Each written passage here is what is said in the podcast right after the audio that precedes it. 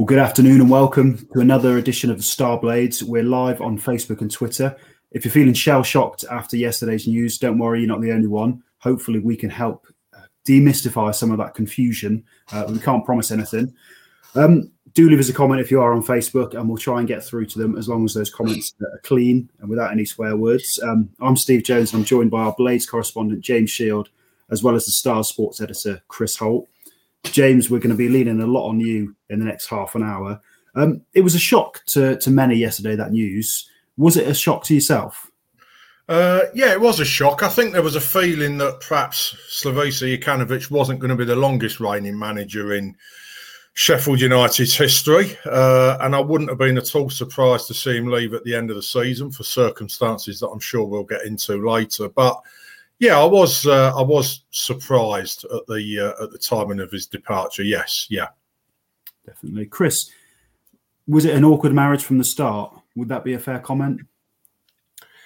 Um, well, I mean, it didn't get off to the best possible start, really, with the amount of turn and fro that had to go on with um, with his club in Qatar, which name escapes me. I always had to try and get James to. Al Gharafa. There yeah. you go. Um, so, so there was a bit of there was a little bit at the start where he's he's obviously held on to that job for a very good reason because he was being handsomely paid for it. Uh, but he held on held, held on to that as long as he possibly could before he came over, and then, um, it, yeah, in hindsight, I don't think it it didn't get off to the best start. Certainly in terms of he, he obviously wanted to bring in players. He wanted to bring in a certain type of player, and he wanted to bring in particular players, and never appeared to got any to get any of those. And while all that was going on, they had a really bad start um, on the pitch. So it just it just culminated in in things just getting off um, on the wrong foot, and if we're honest, never really got any better. In fact, it very clearly got worse from there on. James, big task. Can you try and explain the new structure in layman's terms for anyone who, doesn't quite understand it, myself included? Yeah, well, this for me, and I'm I'm not being deliberately critical about this, but this for me is the big problem with this setup is the fact that nobody really, even having sat there and listened to people explain it to us, uh, yesterday at Bramall Lane when Paul Heckingbottom was unveiled, and it's no it's no criticism or slight on him, by the way. I think he's a he's a really good guy, he's a decent guy, and he's clearly a very talented uh, coach. But we've been told not to call him that because Slavisa Jokanovic was a coach, and and uh, Paul Heckingbottom has got the revolutionary new title of football manager. But anyway, enough sarcasm uh, there. It's uh, yeah, I mean it's clearly a wide ranging brief. He's clearly going to be responsible for setting the overall strategy of the football club. Although, again, I'm I'm slightly confused by that because we were told that the strategic vision that Sheffield United devised after Slavisa Jokanovic's appointment was the reason why Paul is here in the first place. So I'm guessing when it means sort of developing that strategy, I'm guessing what they mean is actually uh, implementing it. So he'll have an input into things such as player development, although Jack Lester is the, the head of player development. He'll have a, an input into youth development. He'll have an input into scouting and, and recruitment. But ultimately, you know what? You can dress this up how, however you want. And Paul Heckingbottom isn't stupid. He's an intelligent guy. And he, he touched on this himself yesterday. I think he played the game very well. But one of the strangest things was when we were told in the statement announcing or confirming. I mean, we we, we had already reported that Slavisa Jokanovic had left.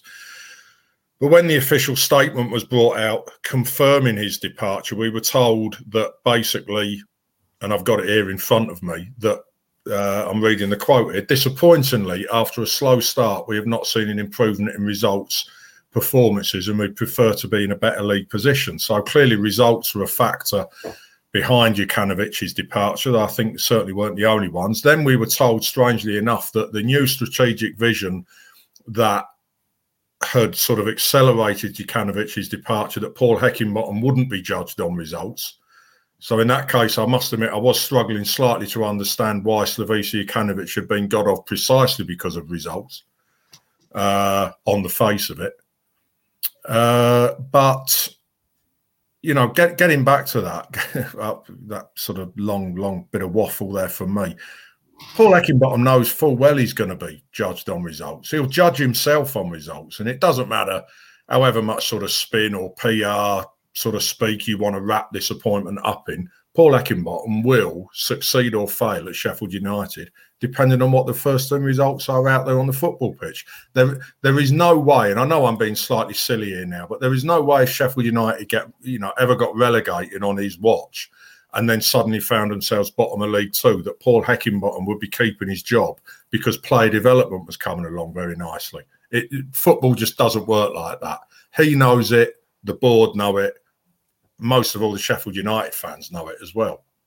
Chris, I mean, I don't know about you, but you're a regular at the lane. How well do you think that would go down with the, the United fans if, because uh, obviously the, the, strategy, any football strategy, um, it's all it has to be dependent on results, surely. So, could you imagine a scenario at, at the lane where fans are kind of having to react to um, a team that's essentially losing every week, um, all in the name of uh, the bigger picture of the football strategy? It's just inconceivable, isn't it? Well, it, it depends what the football strategy is because, uh, well, cer- certainly, yes, you're right, 100% right that the fans aren't going to accept that. Um, but at board level, are they going to accept that player, player development equates to bringing in, I don't know, 10, 20 million pounds a year from from a, the brightest young talent moving on somewhere else? And, and we end up coming kind of down to that um, the kind of like the model that Manchester United are at at the minute, where actually it's not what it doesn't matter what's going on on the pitch; it's what's happening in the in the um with the stock and the you know whatever whatever money they're bringing in, and that and those those points are, are more important than than actually points in the Premier League. So I, I I don't know because we actually in amongst everything that was said yesterday, we didn't actually find out what the strategy was and, and, and we tried. We we, we yeah. tried. You know, I mean, countless times we were sort of you know asked the uh, the people up on the podium, and it was probably sort of slightly unfair when some of these questions were put to Paul Heckingbottom because it's not really his place to answer them. Uh, and I thought he he he handled himself really well. But I suspect what the issue is here is the strategy heavily involves United World and I think it was it was almost the elephant in the room because although Abdullah Al Ghamdi was was there and he did speak about United World, he's the the CEO of the project. You know, Sheffield United's hierarchy, they're not they're not daft. They know that at the moment, United World, this this global network of clubs, and I think we can all understand the reasoning behind it, but they know it's not hugely popular amongst Sheffield United fans. And I think the strategy, obviously, is very much that synergy that Yusuf Giansiracusa, the chairman, talked about between United World. That that is what it is. It's about bringing players through from the from the other clubs and bringing them to Sheffield United and possibly bringing coaches too and seeing coaches leave Sheffield United and go into Beerschot and go into Kerala and go into Al Hilal United and go into Châteauroux. But I think nobody really wanted to talk about that explicitly because it's not very popular. And there is obviously a great deal of concern amongst supporters at the moment. There's not a comment from me, that's an observation about the direction that Sheffield United are travelling in, and I just think I just don't think people really wanted to uh, really wanted to talk about it. Uh, and and they're right not to talk about it, as you said, because nobody cares. Nobody here cares, unless they're going to. I, I, I don't know. I can't remember back whenever the the kind of the green shoots of the of United World. I can't really remember what they said was going to happen or whether they put a time scale on these things because I mean very clearly you can't expect something to happen overnight. You can't all of a sudden, you know, end up with half a dozen of Belgians, bright young talent, rocking around Shirecliffe that it's completely understandable that that's not going to happen in the course of a year or even two years or possibly even five years. But what we what if they're going to make this such an intrinsically important aspect of Sheffield United's running, then fans are going to want to know what tangible evidence are we going to have for this being a major part of the running of our club? Because if it does, because if we don't start to see something, then in my eyes, you're wasting your time on this when you should really be spending more time making sure that we're trying to get back into the Premier League. Because I, we, frankly, we don't care what's going on at Beerschot or anywhere else. Well, this this is the difficulty with projects like this, and I've said I think you're quite right, Chris. I, I, Chris, I think the only time people are, you know, Sheffield United fans, and I can't speak for Sheffield United fans, but I'm, you know, the one the ones that I know, they they will care about it, but they'll only care about it if Sheffield United are doing well, and that you know, and that for me is where this project. Like I said, I understand the thinking behind it. I understand the mechanics behind it. I think it's been complicated by Brexit, although we're not going to, uh, we're, we're certainly not going to get into that now. But I do think it has been. I think the difficulty you've got is that when you're talking, especially about youth development, you're talking about long term projects here. You know, if you set an academy up, you don't just suddenly start to see it bear fruit in two or three years' time. You're talking five, six, seven, eight years before you really start to see the benefit of your investment in time and money. So there's going to be a difficulty there keeping people interested in it. Uh, in the meantime, obviously, it's not you know th- this this project's been going on a couple of years anyway. But I also think there's a difficulty within the project, and it's one that listen, I'm sure they've got ideas how they're going to overcome it. But Beerschot supporters are very proud of their football club, and I don't think Beerschot fans want to be in a position whereby you know, they immediately see any player who shows any promise immediately spirited off to Bramall Lane. I think Beerschot fans think more about their club than being a feeder club for Sheffield United. It's a it's a very proud football club. Equally, I don't think Sheffield United fans see themselves as being on a par with Beerschot. So there's a there's a PR difficulty here in terms of you know preventing people from sort of you know, very openly sort of voicing their, their displeasure about this. I've said it. I do get the thinking behind it, and potentially it could be a good idea, but there's there's real there's real difficulties in the uh, in the meantime. It just becomes a stick to beat them with when things aren't going well, as as uh, the position we're in now, where mm. where at the minute, if things continue as they are, where you know performances aren't great and the results aren't great, then they they just it's just an excuse for people to say, well, if you'd spend more time looking after Sheffield United than mucking around with Belgian and, and French clubs, then we might be doing better. And, and, and you know saying, what? I'm not, saying that, I'm not saying that is the case, but it, it it's a very yeah. easy it's a very easy argument for somebody to make. And I think this was the difficulty that that we had at, at yesterday's press conference. You know, I mean, from from what we're told, we're not talking Chris Wilder levels of uh, of frustration or uh, or sort of argument here. Nowhere near that. But there was obviously tensions between what Slavisa Jokanovic wanted to do and what the board wanted him to do, and the resources Slavisa Jokanovic wanted, and the resources that the board were prepared and able to uh, to give him. That's fair enough. But I think that this will be disputed by the people who were were there I think my opinion is that they'd have been better off just saying it would have been almost a more compelling argument and an easier argument to accept to say, do you know what?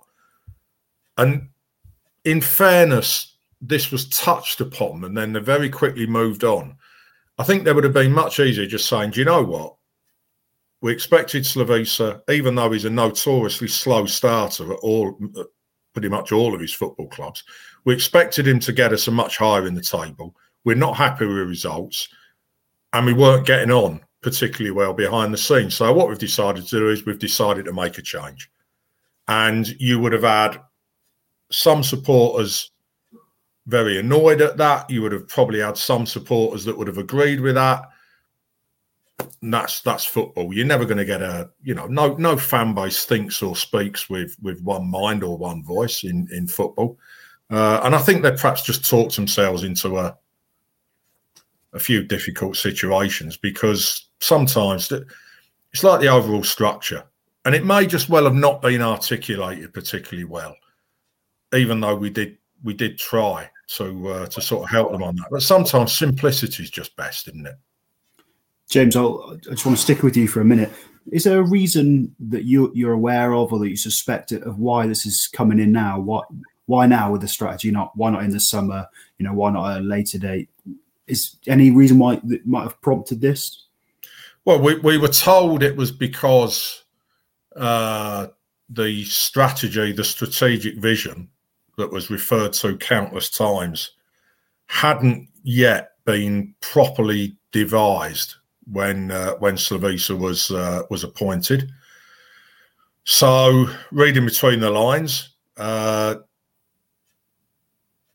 that strategic vision has obviously been implemented within the past week or so, or a couple of weeks, and they've decided that Paul Heckingbottom fits that strategic vision better. Um, you know, I, it's just weird. I know it is, and, and, and we, we, we, tried to ask. We, we, we asked not numerous times that exact same question, Steve. And listen, I think things will come out in the wash. I'm sure of it. I did a piece on this yesterday uh, that sort of, I think, explains some of the reasons behind Slavisa's departure, perhaps a little bit better than I'm doing now. Yeah. Uh, but listen, I, I'm just sure those tensions came to a head. It, what happens, it, doesn't it? Happens at football. It will be interesting. It would be interesting to know what that final piece of the jigsaw was that that they went right. Okay, we're ready now. Let's go. Instead of I don't I don't know. I think I think the way things are, they could have quite easily gone till the end of the season and done that. Do you know what I mean? It just it would have mm. It just would have seemed less weird, and they probably could have justified it a little bit more. And gone. I think that you know, I mean, there, there was there was upset on both sides as well because you know the, the the longer he stayed in post, even though he wasn't in post particularly long, the more you know, you realised that Slavisa Jokanovic had suddenly sort of understood that this perhaps wasn't quite the job that he thought he was accepting in May as well. Yeah. Uh, I, suppose, I suppose if they really want to get rid of him and he somehow manages to get them up, it becomes a little bit more difficult to, to get rid of him in the summer then. You've you've got that as well, and I think it, you know if this was going to happen because of the reasons that it has happened that I say we've gone into in that piece and the sort of the tensions and the different ideas about how they wanted the club to progress. I think it would have come to a head in January anyway, because clearly there isn't. If, if if the situation had carried on and results had just sort of been as inconsistent and you know as they are and not particularly impressive, you know, you would have had a manager demanding. Well, I mean, he did publicly say, "I want two wingers and a holding midfielder." Well, I'm not going to criticise any board for this. If if they know that he's not going to be there, you know, for any great length of time, then they're not going to provide financial resources to to sign those players to a manager who they know will probably be leaving in a couple of months' time, or they'll be getting rid of in a in a couple of months' time, and then that would have brought things to a head with. Uh, with Jokanovic, he would have wanted to have known why. He probably would have known why, you know, but he would have wanted it to have been relayed to him sort of explicitly. So, I mean, it clearly, I think, had to happen before the January transfer window. But yeah, I think everyone was a little bit taken surprised, not by the fact Slavisa left, but by the by the timing of it. He'll he'll go on and do a, a really good job somewhere else. Um, because he's he's clearly a, a very very gifted, very very talented manager and he had some good ideas. And I, I do think if he'd have stayed in position and you know been given the things that he wanted, I think his track record shows that maybe not this season, but next season, I think he would have constructed a really a, a effective and really aesthetically pleasing football team, as he did at Watford and as he did at did at Fulham. But you know, obviously, uh, the the route that he wanted to go down differs from the uh, from the route that the that the board wanted to go down. Chris, um, we know that young players are going to be a essential pillar in this new strategy. Who are your sort of uh, your top tips? You know, which ones do you think we can see sooner rather than later? I mean, I know there's um, Iliman Ndiaye as, as one one obvious one. Yeah, um, there's a couple there. I mean, obviously Jebbison's out on loan at the minute, um, and and as James reported today, um, that that will be looked into as to whether or not they bring him back in January. So he's he's probably at the top of the list. Then you've got Regan Slater as well, who's um uh, who's kind of been in around the the first team picture over the past couple of years, brought in for for kind of cup matches and things like that. There are there are two or three probably just on the on the edge of making a breakthrough. Obviously, Rhys Norrington Davies started this season. Um, he, he, did, he did okay. Um, he was kind of plunged into it a little bit, given that, that Enda Stevens has been injured and and some days played well and others days was a, little bit off it, which is what you're going to get. And this is one of the things that you're going to find where if you're putting your faith in young players, that kind of inconsistency that comes with with the inexperience of them of them playing. Um, I don't think there's anybody particularly magical ready to kind of break the door down. And I was the one, and he's obviously made the breakthrough this season. Um, but you know, by all accounts, the the kind of the the lower end, the 15, 16, 17 year olds I've got quite a quite a few talented young lads, but you never know because anything could happen in the course of the kind of two or three years where they'd be expected to start finding their way on the fringes of the first team. Yeah, I think I think you're right, Chris. I think there's a couple really, really promising players that you can you can see down at the academy possibly coming through in about 12, 18 months' time. But in the meantime, I, I don't think you listen, it's it's a huge opportunity for Regan Slater. This there's absolutely no doubt about it because I think he's been overlooked more than he should have been. Yeah, and the midfield's not functioning particularly well at the moment. Hasn't been. It, it wasn't functioning particularly well last season. It's not something that's just started to happen under Slavisa Jokanovic, by the way.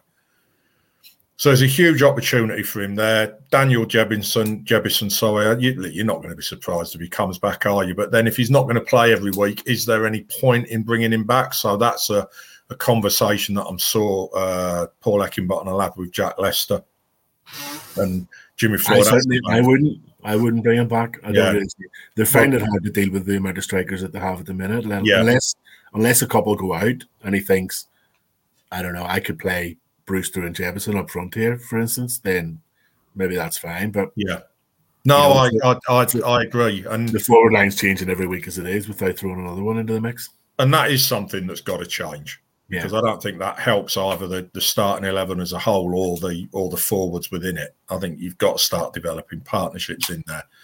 Uh, but you know, yeah, I mean, Iliman Ndiaye, as Chris said, had already made the breakthrough. I, I don't think you're not going to see huge swathes of, of young players coming into the starting 11 straight away. You maybe see two, possibly three. Uh, but I just don't think it's the situation to chuck them into at the moment. James, we have a first question from you from a listener. Uh, David Dukes asks Does the strategy mean we'll be waving goodbye to long term club stalwarts in January? Uh, David looks a bit fed up, doesn't he? he does. Yeah, he's changed actually. Yeah, I've met David. Yeah, he has. Didn't look like that though. Yeah, he must have been wearing fancy dress when I saw him. uh, I, listen, there's an awful lot of that side that is out of contract at the end of the season. I know the club have said they've got options on some of them. Yeah, I think I think some will depart. Uh, possibly not in January but I think certainly at the uh, at the end of the season, you may well see one or two go in January. Uh, but I think there does need to be a, a turnaround there. I think the, the squad does need reprofiling. Uh, which ones they are, of course, that'll depend on the on the bids that come in. But I'm not. I wouldn't be at all surprised to see one or two go out. No, and I think some of them will have to. I think I think the football club needs it. You can't just keep collecting players, and if you want new players to come through, you've got to make room for them. You know, to uh, to do that. So yeah, I think they'll I think they'll possibly be uh, be one or two going in January. Chris, we were talking obviously even when Slav was in charge about it, how it was looking like there's going to be a, the start of a clear out in January. Do you expect much change in the short term of with United, whether that's an upturn in form before that window or, or you know after January, if we're going to be looking at an entirely new team? Have you ever th- thought about any you know predictions yet? Um, I don't think he has huge amount of room for maneuver really before certainly before January. I don't think I don't think there'd be. I think James wrote yesterday. I can't imagine he's going to make, you know, root and branch changes to the starting 11. Um, and in January, he said yesterday that there'd be there likely to be more going out than there are coming in. Um, so no, I, I, I can't see there being being huge changes. But as James said there, by the time we get to the end of the season, there's so many players out of contract that by August next year, you're going to see a very different Sheffield United team. Um, and there should be, you know, we, the, if we're honest, you know, there's still a fair amount of this team that came right up from League One into the Premier League and, and obviously back down again. So there probably should have been a little bit more of a churn in in, in players than than than there has been. Um, and I was going to say they've become over reliant, but those, to be fair, those players have made themselves um, pickable. Really, you know, the their form hasn't been great the past couple of seasons, but they they kind of earned the right to to at least fight for fight for the place and, and fight for the the chance to to get back to the form that they showed in the past. Um, but that that has to run its course at some point, and, and at some point you have to turn around and say, thanks, lads. Really appreciate everything you've done for us, but uh, this is the end of the road here. See you later. Yeah, and I, and I know a lot of people. That's true. And, you know, we we on the outside. I, I know that sometimes we're, we're, a little bit closer to the to what goes on in the club uh, as we should be because we're there to inform other people.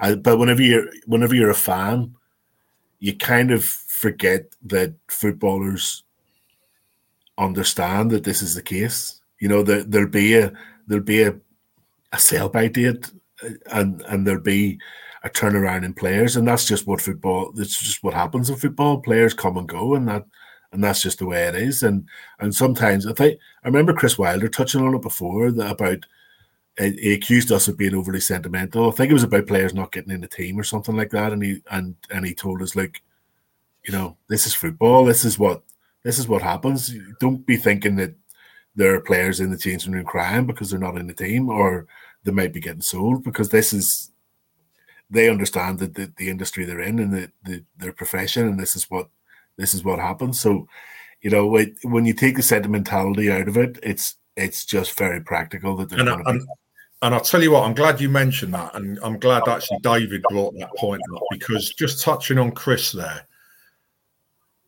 I'm not buying into this narrative that seems to have built up in some quarters that you know one of the most, if not the most successful manager in the club's recent history is somehow responsible for burdening the club with a load of overpaid dross. It's absolute patent. You know, the argument is absolute rubbish. Uh, but I'll tell you the one thing: Chris's recruitment overall was very good, but I'll tell you what, the one thing he was exceptional at was knowing when to get rid of a player as well, knowing exactly when to move them on. And sometimes, and Paul Heckingbottom has touched on this in the past as well, sometimes that's just as important as knowing who to bring in. A few more questions before we wrap up. Uh, we'll start with Scott Grayson. Do you think Brewster will be sold in January along with Sander Berge? No. No, I, I don't either. Only only because um because of the outlay they'll certainly got not get anywhere near what they paid for him. And I don't think it'd be much point. Well, it, it, it, was interesting. Steve Bettis, the CEO, yesterday, and I know there's been people at Sheffield United who, when Rhian was struggling after that record breaking move, were desperately trying to distance themselves from the, the transfer. In fairness to Steve Bettis yesterday, he said he was asked this question about does this accent on youth mean that the money's dried up? I think it was a fair enough question to ask. He said no and, you know, look at what we spent on Rhian Brewster, and he's a very young player. So I think it would be strange having made that point, unless then if some head turning offer comes in, which quite clearly it won't, because of the way Rhian's performed at the moment. If if, if is moved on, as Chris said, they're not going to get back what they paid for him. They may well never, but you know, I I that to me would make absolutely zero sense unless Rhian – suddenly starts kicking off and saying, you know, listen, I've got this offer, I'm desperate to move, and you know, he's, he's not going to do that. He's a he's a he's a good pro. Sander Berge, I think they would happily move him on. I think in January. the difficulty being is that, and again, this is no dig at the lad. He spent that spent that long on the treatment table, and when he has played, we haven't really seen you know, anything to back up the reputation that he arrived with. again, it's not personal, Dick. It's just an observation. People might disagree with that. I don't think they're going to get what they want for him. So I think, although they possibly, I think they would move him on. I think that will be a difficult deal to do. Sure. One from Craig Miller, which you've already alluded to the answer to this question. What What about the finance side of the club? They talked about some big figures in the announcement. What does this mean for new signings? It, I took it as if there was no money to invest.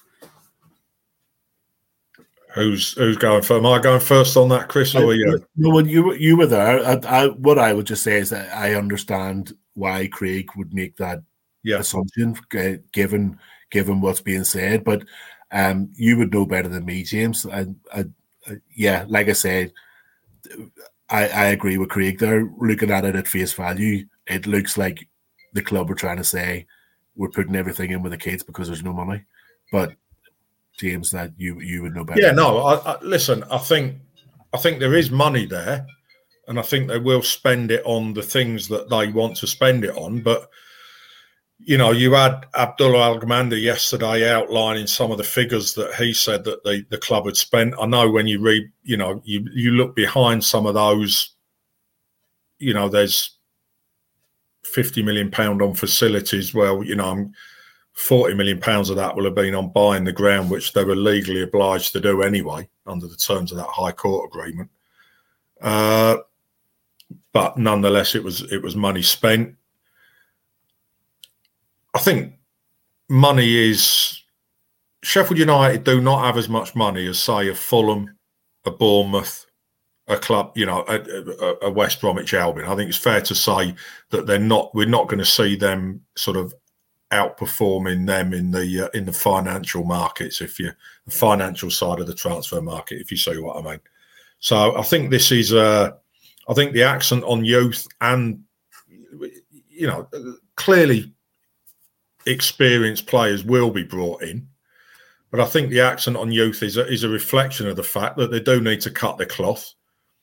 That it's not a football club that is swimming in money. I think most of the money that the uh, that the football club has benefit benefited from in recent years has come through those promotions a out of League One because you know you don't football club of any size doesn't want to spend too long in there and then and then out of the championship into the Premier League that obviously brought a huge amount of money into the into the football club but they do have to cut their cloth and I think that I think you know United World is uh, is a strategy that they hope is a sort of a clever way of making sure that they they can compete, but you know, not just with a check, but, but being slightly more intelligent than other clubs. Uh, but yeah, no, I think it. I think it is a reflection that they, they don't have as, as, as much money as some of the other clubs that they hope to be competing with at the at the top of the table. That listen, that's fair enough. I'm not going to. Still, wouldn't mind being a quid behind the people who are in charge of the football club, but you know, in uh, in football, I think you don't talk about millionaires, do you, anymore at the top of the game? You talk about billionaires. Definitely. It's a shame that's the way football's gone. One final, final question. Um, it's been overlooked this story in the last 24 hours just because of the events. Uh, any more news on John Fleck? Yeah, John. John's okay. He's at home. Uh, he won't play this weekend, uh, not just because of the uh, the issue that he had down at Reading, but because he's suspended. Uh, picked up his fifth booking down there. I keep want to call it the Madejski Stadium. It'll always be the Madejski to me, but the uh, the Select Car Leasing Stadium. I had no Uh, idea. yeah, he's, uh, he's fine, and uh, expect to see him back on the uh, back on the pitch after that suspension served. Hopefully, at, hopefully at Cardiff. Well, that brings us to a close. Uh, Sunday's game always feels secondary given the events of the last few days, but the show does go on, and so does our coverage. You can stay up to date with everything on the Sheffield United uh, section of our website, and don't forget to like and follow the Star Blades in the meantime. Thanks for listening. That was seamless. I, did, did you did you write that down? Yeah, I was reading off a script. Yeah, yeah. Oh, scripted. you shouldn't have admitted that either. It was really good.